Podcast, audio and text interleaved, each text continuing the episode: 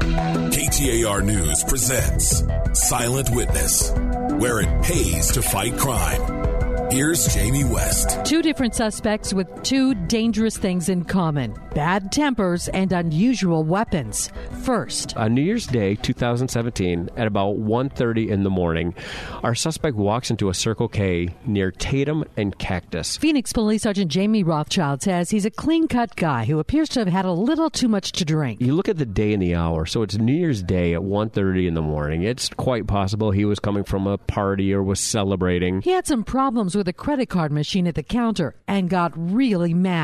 After cursing out the clerk clerk, he picked up a full two liter bottle of soda and threw it at the man, hitting him in the face. After he threw the two liter at the clerk, the suspect left on foot and was seen northbound on Tatum. So he may live in the area. The clerk is okay. Our next case takes us to a bus stop on 43rd Avenue north of McDowell. It's just after 6 p.m. on Thursday, July 10th, 2014. We had a guy who tried to get on a bus and he didn't have the proper fare. Sergeant Rothschild says the guy reacted by picking up his skateboard and using it to beat the 67 year old bus driver. This is a unique case for us because we think that we have the suspect identified, which we're usually coming to the public for help with.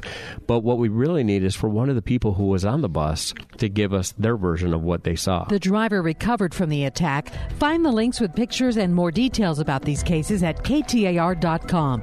Click menu, scroll down to blogs, and silent witness. I'm Jamie West, KTAR News. If you have information about a felony crime and wish to remain anonymous, contact Silent Witness at 480 Witness or silentwitness.org. With rewards up to $1,000, it pays to fight crime.